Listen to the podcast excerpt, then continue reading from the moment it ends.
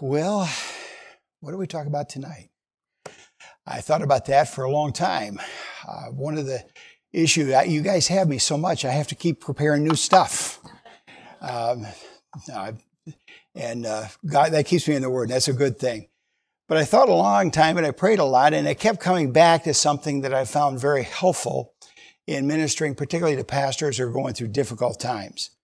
Uh, I purchased a number of books. It helped me when I was going through a crisis, and I found that it helps others as well. So that's what I'm going to do tonight.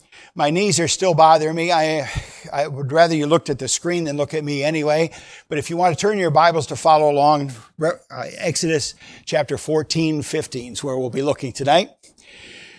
The book is called The Red Sea Rules, uh, 10 Principles for dealing with times when you're in a difficult situation.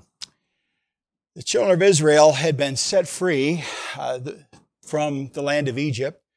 The book of Exodus divides itself into two parts. The first 19 chapters, God gets Israel out of Egypt. And then the rest of the book, he gets Egypt out of the Israelites. So that's the way the book works. That's pretty well the story of the book of Numbers as well. In fact, you could argue that much of the Old Testament is God trying to get the, the Egypt out of the Israelites. You and I have been set free as well. We've been liberated. And now what, what is God working on? Well, he's getting the world out of us. So we get the same kind of experience.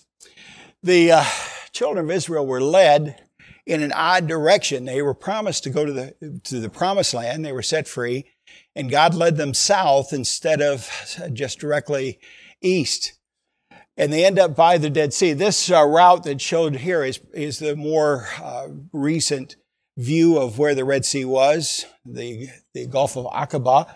Uh, actually, the Red Sea kind of splits Suez on one side, the Gulf of Aqaba on the other, the Red Sea down below. All of it's considered the Red Sea. So where did they cross? Well, the description in Galatians says they ended up, Sinai was in Arabia, not Sinai. So it's not the traditional view, but whether, whatever your view, um, they were in a difficult spot. They got to the place where there was the Red Sea in front of them, mountains on either side of them, and God had changed, hardened the heart of Pharaoh, and he pursued after them with 600 chariots, probably other uh, soldiers as well.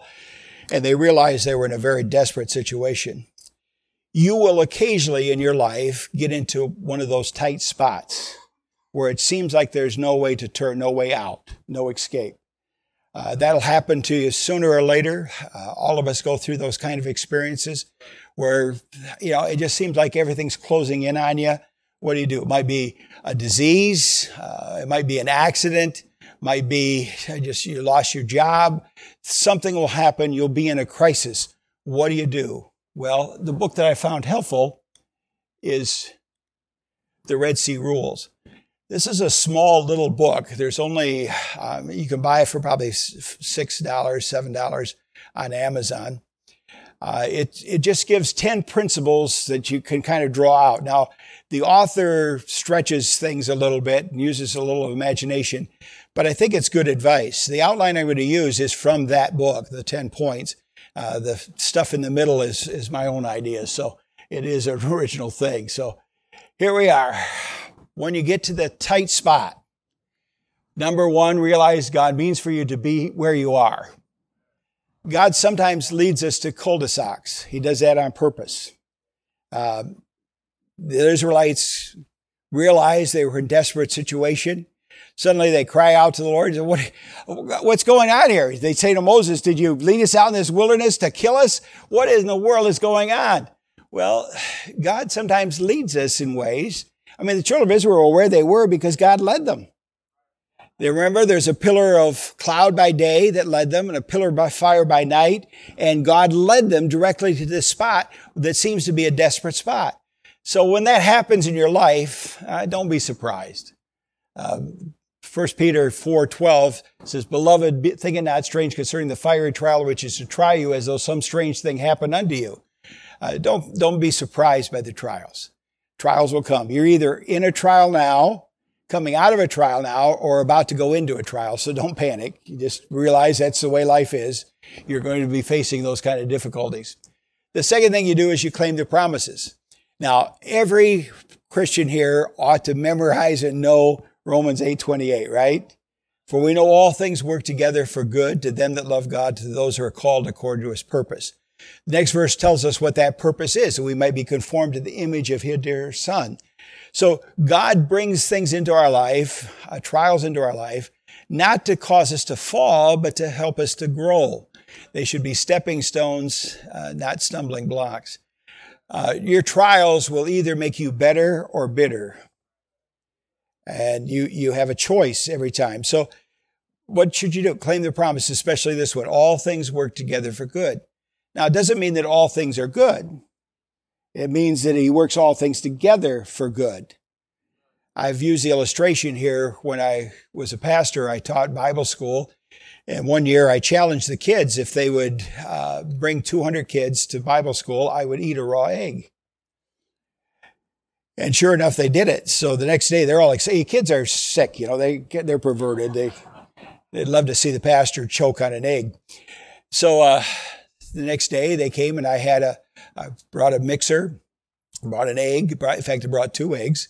Brought a gallon of milk. Brought some other stuff, and I, have told it here, so I won't go into the details, but I really acted it up and, you know, this is gross. And I, I said, you won't mind me at, diluting the egg a little bit. I'll put some milk in it. And then I put some brown stuff. I think it was called nutmeg. And I put a little sugar in there as well, I think, and vanilla. That really looked bad. I told, boy, I don't know what this is. This looks awful. But I dumped some of that in, whipped it all up, got a big glass, and they're all sitting on the edge of their seat waiting for to drink it and throw up. And I, I, oh, it's going to be awful. It's going to be terrible. And I, I took a sip finally and, and then, oh, it's awful. And the kids are all roaring and laughter. Of course, truth of the matter is, best eggnog I ever had in my life. Um, that's how God works all things together. Um, you know, think about a cake. Try eating just flour you know, or just sugar, or you know, some of the stuff that's uh, the bitter chocolate, the dark chocolate, some of that stuff. Well, we need to claim the promises. When you when you find yourself in that position where your back's up against the wall, claim the promises of God. God is faithful. I'm kind of impressed. I've, i did a study a while back on, on the number of times God says in the Word of God, God is good. You know, the devil tries to tempt you to believe in God is not good. Think about the first temptation of Eve. Uh, hath God said? You consider to question God's word. That's the first part of any temptation. Does God, really say that to you? And he's kind of implying that God's holding out on you. There's something really neat. If you would just eat this fruit, why you would be like God. God's holding out. Listen, God doesn't hold out anything from his children. Uh, he's a loving father. Number one. Number two, be concerned, more concerned for God's glory than your personal relief. Um, our trials come to glorify God. The ultimate purpose uh, in our life is to glorify God and to enjoy Him forever. Uh, so, uh, the purpose of the 10 plagues, for instance, why did God do that to Egypt? Well, He had two things in view. Number one, that Egypt might know that God is God, not their gods. Number two, he wanted Israel to know that he was God. So those 10 plagues demonstrated that God was God. He accomplished his purpose. The word of God tells us in uh, 1 Corinthians 10, 13, my grace is sufficient for thee. Remember, that's Paul's thorn in the flesh, where he besought the Lord three times. He describes it as a messenger of Satan. We don't, not sure what it is. Uh, last time I was here, we preached from that message or passage. So uh, you may recall, we don't know what it was, but whatever it was, it was something Paul wanted to get rid of, and God said no. God sometimes says no. Uh, there are preachers on TV that will tell you God always wants everybody to be healed. That's not true. God sometimes has a purpose beyond that. Uh, there are a number of illustrations of, uh, think of Joni Eareckson, uh, Tada, who was paralyzed as a teenager she would not have had her ministry had she not been crippled. God did not, you know, heal her in spite of her prayers, uh, request. God's able to turn um, difficulties into deliverances. He's able to turn a test into a testimony. In fact, if you think about it, would you have a testimony apart from test? You got to have trials in order to have, you know, you, you got to go through those things. Uh, may not be pleasant at the time. He's able to turn a problem into praise. And then ask the right questions. Wrong, how can I get out of this mess? That's kind of our first question. Sometimes we, you know, sometimes it's God who leads us. Sometimes it's our own dumb decisions. Let's be honest. Sometimes we get into a pickle because of some stupid thing we did, some decision that we, we made. I can think of a number of times when I didn't listen to my wife that I later wished I had. Somehow she sent something I didn't in a man or something. And, uh, well, don't ask, how do I get out of this mess? Ask, how can God be glorified in this? What is, what is God up to? What does he want to do? Uh, John 9 um, is the blind man. You remember? The blind man, uh, the disciples said, Who sinned, this man or his parents? And what was Jesus' answer? Neither this man nor his parents sinned, but this is for the glory of God. So God had another purpose beyond what they saw. Job's friends only saw one cause for suffering, and that is doing bad things, you're being punished. But God sometimes allows bad things to come into our life for a different purpose. And that was true in the case of Job. John 11, verse 4 um, Lazarus is sick. And the disciples are concerned. Jesus says this is for the glory of God. Uh, he couldn't have raised Lazarus from the dead unless he died. So he had to die first. That was part of it. Uh, John 12 uh, is where Jesus talks about the cross. And he said, For this moment I was born, should I now, uh, what should I do? And he's, his statement, of course, he's going to forward for the glory of God. He's there to please God. That's what his purpose was. Number three, acknowledge your enemy, but keep your eyes on the Lord. Israel is facing a real enemy, Egypt, the Egyptian army, Pharaoh and his army. Uh, you and I have enemies. Uh, we have an enemy called Satan who goes about seeking whom he may devour. So it's okay to keep an eye on him, but, but uh, you know, to, to take note of him, but don't focus on your enemy. Um, recently, there's been people focusing on deliverance ministries and things like that. And, you know, our, our gospel is powerful enough to take care of demons. Um, you know, he's, he is greater is he that is in you than he that is in the world. So we can trust God even in those difficult times to be more powerful. Ephesians 6:12 for we wrestle not against flesh and blood but against powers and principalities against the rulers of darkness of this present world. We are in a hostile environment. Uh, America is becoming more hostile to Christianity all the time. Um, it's unfortunate. There is some blowback now. Uh, some parents are becoming very concerned what they saw their kids learning on on uh, Facebook. You know, when they COVID's one of the fringe benefits of COVID was a lot of parents tuned in and found out what their kids were learning or not learning in school. And they were not happy about it. So you're seeing some blowback, but by and large, our society is becoming more and more anti-Christian all the time. Uh, conservatives that go on college campuses are shouted down. Um, they're not allowed to speak. People that supposedly believe in freedom of speech say freedom of speech for me, but not for you. Uh, that's the kind of thing that's going on. We're seeing that all the time. Uh, Peter is the one who reminded us in 1 Peter 5 8, be sober, be vigilant, for your adversary, the devil, goeth about seeking whom he may devour. But the word of God says, submit yourselves therefore unto God, resist the devil, and he will flee from you. James 4 7. So we have the ability to respond by resisting the devil and draw near to Christ. Now, if you think about it, the times in your life when you grew the most were times when, not when everything was going well, but when things were difficult. Those are the times we have kind of a growth spurt. We learn more about God, more about ourselves during those times uh, when we're going through a trial. Pray is number four. Cry out to God. The children of Israel cried out to God. Now, they also complained, so uh, in the time context, but chapter 14, verse 10 says, When Pharaoh drew nigh, the children of Israel lifted up their eyes, and behold, the Egyptians marched after them, and they were sore afraid, and the children of Israel cried out unto the Lord.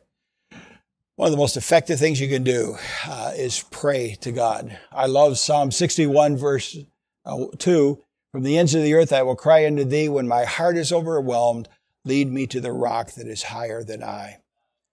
On times in your life when you feel overwhelmed, that's the time to cry unto the Lord. Lead me to that rock that is higher than I. 2 Samuel 2, 22, 7, uh, David said, In my distress I called upon the Lord. I cried unto my God, and he did hear my voice out of his temple, and my cry did enter into his ears. You read in the book of Psalms many times where the psalmist says, I cried unto the Lord. Uh, this is not just a, a minute prayer, bless the food kind of thing. This is where you really get serious with prayer. God, I need you, and only you can help. And He is able to do that. So cry unto the Lord.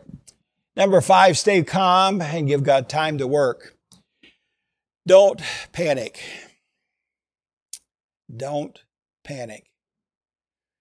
Um, a lot of Christians throw up their hands in despair when they go through a trial. Just give time, God time. I mentioned this morning not being patient. Uh, you know, God tells us again and again in the scriptures we need to wait on the Lord. God doesn't do things in a hurry often. Um, I sometimes wish He did. His timing is often not my timing. Uh, he, you know, he, he's never in a hurry, but he's never late. He always does things on time. So wait on the Lord. Uh, there are plenty of verses about that. You know that, and there's there's several of them listed there. Walk by faith, not by appearance. Keep your emotions under control. Don't trust your emotions. The Bible says the heart is deceitful above all things and desperately wicked. You cannot trust your feelings. You cannot trust your heart. You have to trust in the Lord. You can't trust in your own understanding. Lean not to thine own understanding, but in all thy ways acknowledge him, and he shall direct thy paths. God has promised to do that. You don't know what to do? Wait. God will show you what to do. Uh, he will do it in his time. First, uh, 2 Corinthians 5 7, for we walk by faith, not by sight. Uh, the book of Habakkuk is a book about a prophet who's wrestling with what's going on in his world and he doesn't understand, and he, he basically uh, throws up his hands in despair in chapter one. Chapter two, he gets the answer the just shall live by faith. We live by faith. We believe the promises of God. Does God, did God lie to us? No, we would never say that. But sometimes we act as though he did. And so we have to be careful on that and guard our hearts. So stay calm. Don't trust your emotions. Get your emotions in check. Um, Peter talks about girding up the loins of your mind. Uh, the men in Old Te- uh, New Testament time lived and had robes, and if they wanted to run, they had a belt. They could gird up the skirt, tuck it in, and then you could run freely. And sometimes you have to kind of pull your mind together. Uh, some of your emotions, you have to kind of bring them into into focus and into control. So stay calm, give God time to work. Whoops, I almost skipped six take the next logical step by faith. Uh, the Israelites are told in, in Exodus 14, stand still and see the salvation of the Lord. And then the next you know, command is go forward. Take the step. So wait for God to show you what to do. Uh, you may not know the end, uh, where this is going to lead, but take the next logical step. Uh, what would be the next thing that you ought to do in your life? So day by day, do what comes next. Matthew 6, 34. Take no thought for tomorrow, for the tomorrow, for that shall take, uh, for the thing, take care of the things of itself. Sufficient unto the day is the evil thereof. Trust God for guidance. I already quoted the passage in Proverbs. Uh, remember that God is with you. I love that verse. Jesus said, I will never leave you nor forsake you. So he's there. Take the next step, wait for him to show you what to do, then take the next step, and then the next step, and then the next step. He'll lead you and guide you through the crisis. Envision God's presence. Uh, St. Patrick's uh, breastplate is a prayer that St. Patrick prayed. Part of it says, Christ with me, Christ before me, Christ behind me, Christ above me, Christ behind me, beneath me, uh, surrounded by the presence of God. we need to remember that we are in God's presence. Uh, for the Israelites, they had a a pillar of cloud that was demonstrated God's presence with them, pillar of fire by night, and that cloud guided them step by step. You and I don't have that. We have the Bible. We have the Word of God. And God will show you out of His Word what He wants you to do when He wants you to do it. But part of that is envision that presence of God. God is our a refuge, our refuge and strength, a very present help in trouble. Psalm 46, verse 1. Psalm 62, verses 5 and 6. My soul, wait thou only upon God, for my expectation is from him. He only is my rock and my salvation. He is my defense. I shall not be moved when um, I was a teenager, I was saved when I was 13, felt called of God to be a minister or pastor or evangelist in uh, when I was in junior high, but drifted away from the Lord, had my own course planned out. I knew what I was going to do. I was going to go to uh, go to college and law school, become a lawyer, and then eventually a politician. And you know, I had further ambitions than that. But Barb, I've told you before, Barb was my girlfriend. I had a job, I had a car, I had good grades. I was everything on life was on the top. And suddenly everything crashed. Barb had an epileptic seizure, almost died in Iowa. We were living in Michigan at the time. Um, I, I knew in that instant that everything I had, God could take away from me. And He can do the same to you. It was at that point I rededicated my life to Jesus Christ. And then he began to guide me and direct me. Uh, it wasn't too long after that that he called me to go to Bible college instead of junior college as I'd planned. Um, there was only two weeks before the semester. My youth pastor made a call. I, I, entered Pillsbury Baptist Bible College without ever filling out an application. I don't know if they ever figured that out or not, but I was admitted and there, and you know, off we went. Uh, the next logical step. See, what does God want you to do? Well, the next logical step for me was if you're going to be a pastor, you need to get to Bible college. And so I did. So envision God's presence. God said, I'll never leave you nor forsake you. Now, for the Israelites, they had that pillar of fire, but that'd be a pretty obvious thing, wouldn't it? Now, you and I are the temple of the Holy Spirit, however. Number eight, trust God to deliver in his own unique way. Have you noticed God does things his own way? Here's the children of Israel. They got mountains on either side of them. The Red Sea's in front of them. The Egyptian army is coming up behind them. How are they going to get out of this mess? Well, God splits the Red Sea. Just splits it in two and they walk across on dry land. What became a means of escape for the Israelites became a death trap for the Egyptians. So God sometimes works in miraculous ways. Psalm 77 verse 11, I will remember the works of the Lord. Surely I will remember thy wonders of old. Psalm 105, marvelous ways. Remember his marvelous works which he hath done, his wonders and his judgments in his mouth. And sometimes uh, mysterious ways. Uh, we'll get to that in just a minute. But think about the miraculous ways God acts. Uh, he created the world just by speaking it. Uh, I just recently uh, read a devotional where the author said, you know, when God wanted animals, he spoke to the, had plants, he spoke to the land. But when he made man, he talked to himself. He Said, let us make man in our own image and our own likeness. Uh, you are valuable to God. He has a plan and purpose for your life. And even though you can't see it now, there is a plan. God has a plan, and He'll work all things together for your good. Well, God's works are marvelous. There's no question about that. You know, you think of our gods, Isaiah 40 is one of my favorite chapters, the passage about wait on the Lord and I shall mount up with wings as eagles, renew your strength, mount up with wings as eagles, etc. In that passage, it talks about the creation. He just made the earth. He just made the whole thing. Uh, last night was pretty windy. Uh, Pastor mentioned they almost got blown off the highway going up to Watertown today.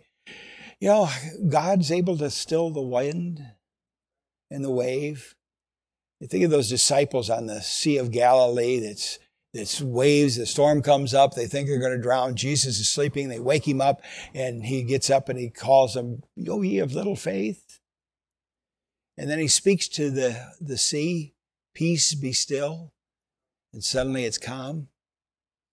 God can calm the storm anytime He wants to in your life. But more often, I find that He calms me in the midst of a storm rather than calming the storm. So you can trust God in that way. And then mysterious. What's the greatest mystery of all time? Well, God so loved the world that he gave his only begotten Son, that whosoever believed in him should not perish but have everlasting life. Paul says it's the mystery of godliness. You think about that. God can take an ungodly person, save him, redeem him, and transform his life. If any man be in Christ, he is a new creature. Old things are passed away. Behold, a new creation, old things are uh, become new. God is able to change a person's life. Um, I've seen drunkards, drug addicts converted, liberated. I've seen marriages restored with the gospel. God works in mysterious ways sometimes. Sometimes using a child. Um, my in-law, my uh, wife's grandparents were unsaved on, on her mother's side. Uh, the father claimed he was saved as a Methodist when he was nine, but never really showed any evidence of that. Wendy was burdened for her. Uh, he had gone on to be with the Lord already, but Wendy was concerned about her grandmother, and so she wrote her a letter. It made grandma furious, but it was the beginning of, of her coming to know Christ as her Savior. Uh, situation happened that she had to live with her two daughters, half the year with one, half with my mother in law my father-in-law, my father-in-law, when they were first married, uh, was studying for the ministry. He was staying overnight with them, and they she came into the room. So I'm reading the Bible says, "Don't you bring that book into my house ever again." That's how antagonistic. So when she came to live with them, he said, "Now, mom, every day at noon we have family devotions. If you're going to live here, you're going to have to sit here and listen." And she did. And one day she asked if she could pray. And uh, then she asked, Bob, could I just talk to you? I, am just not sure I'm saved. She was saved. Uh, God used a letter that was hated at first. God can use a gospel tract. God could use a child. You know, God can use anyone. He, his ways are just amazing. But think about the, that splitting of the Red Sea. I, I could picture some mother telling the kid, don't touch that wall. Because if I was there, wouldn't you want to go up and kind of, you know, see what's going on? Are there any fish in there? Could you throw a rod? you know, well, what a day that was.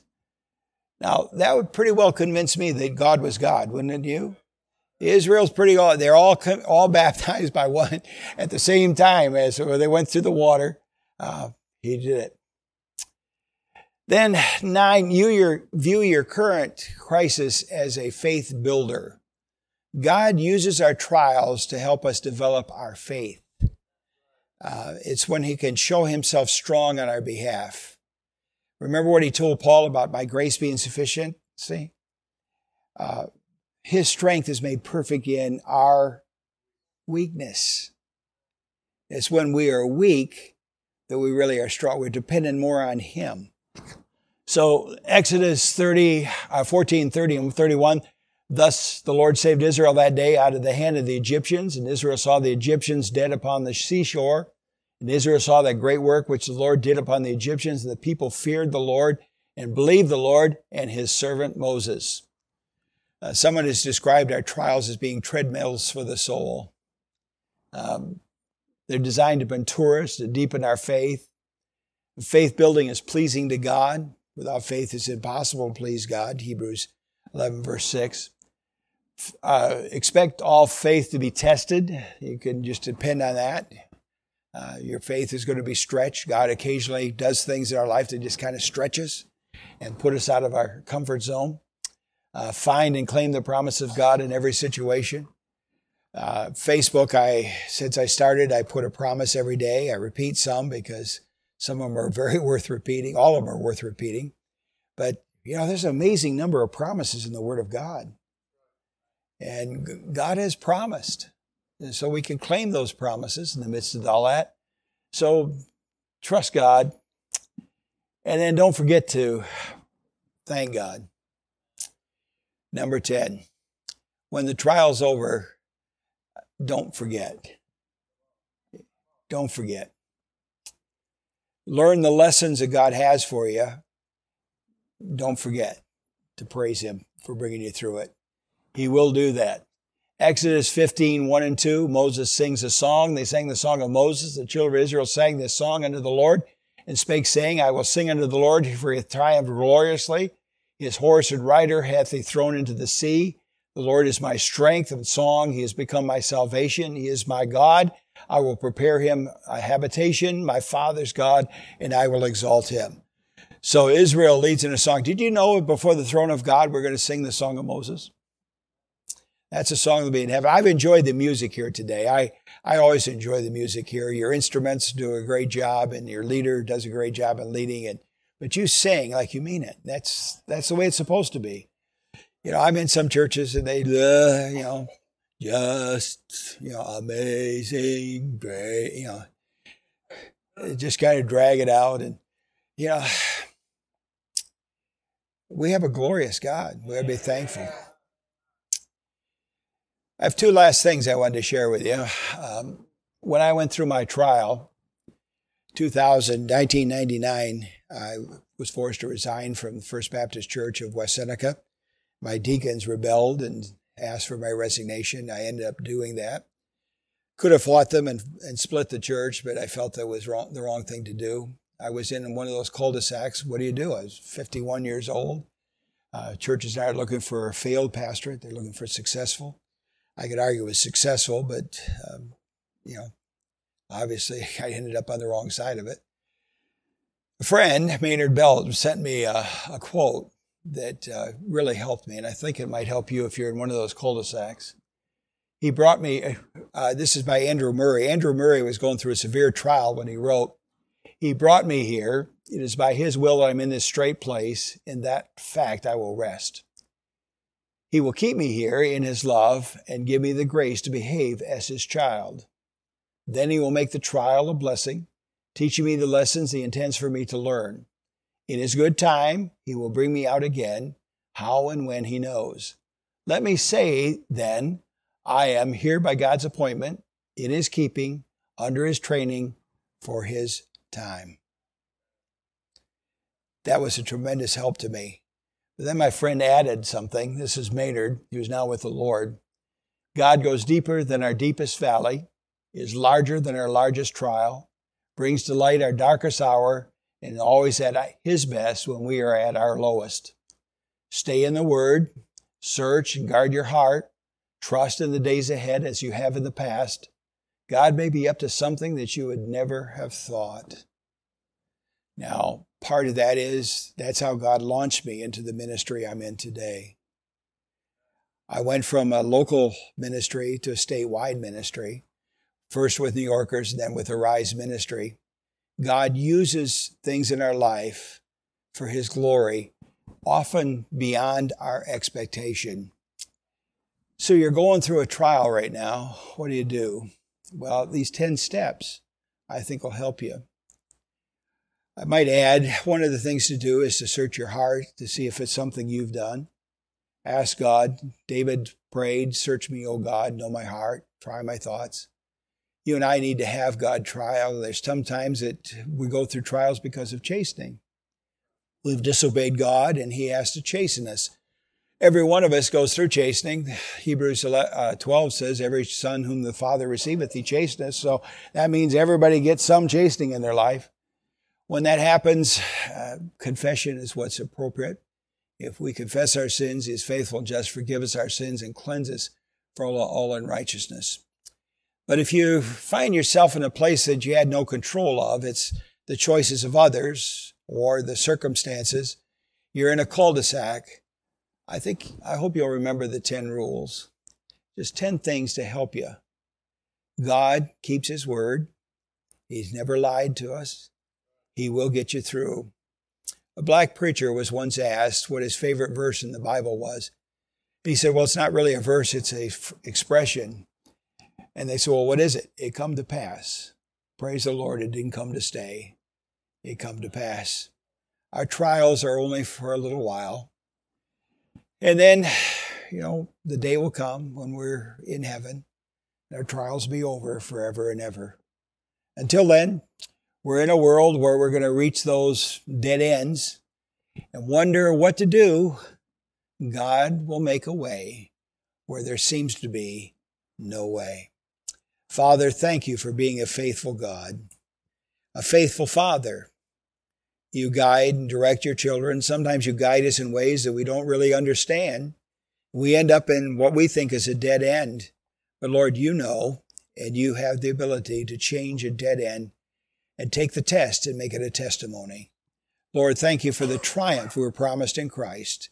In Jesus' name, amen.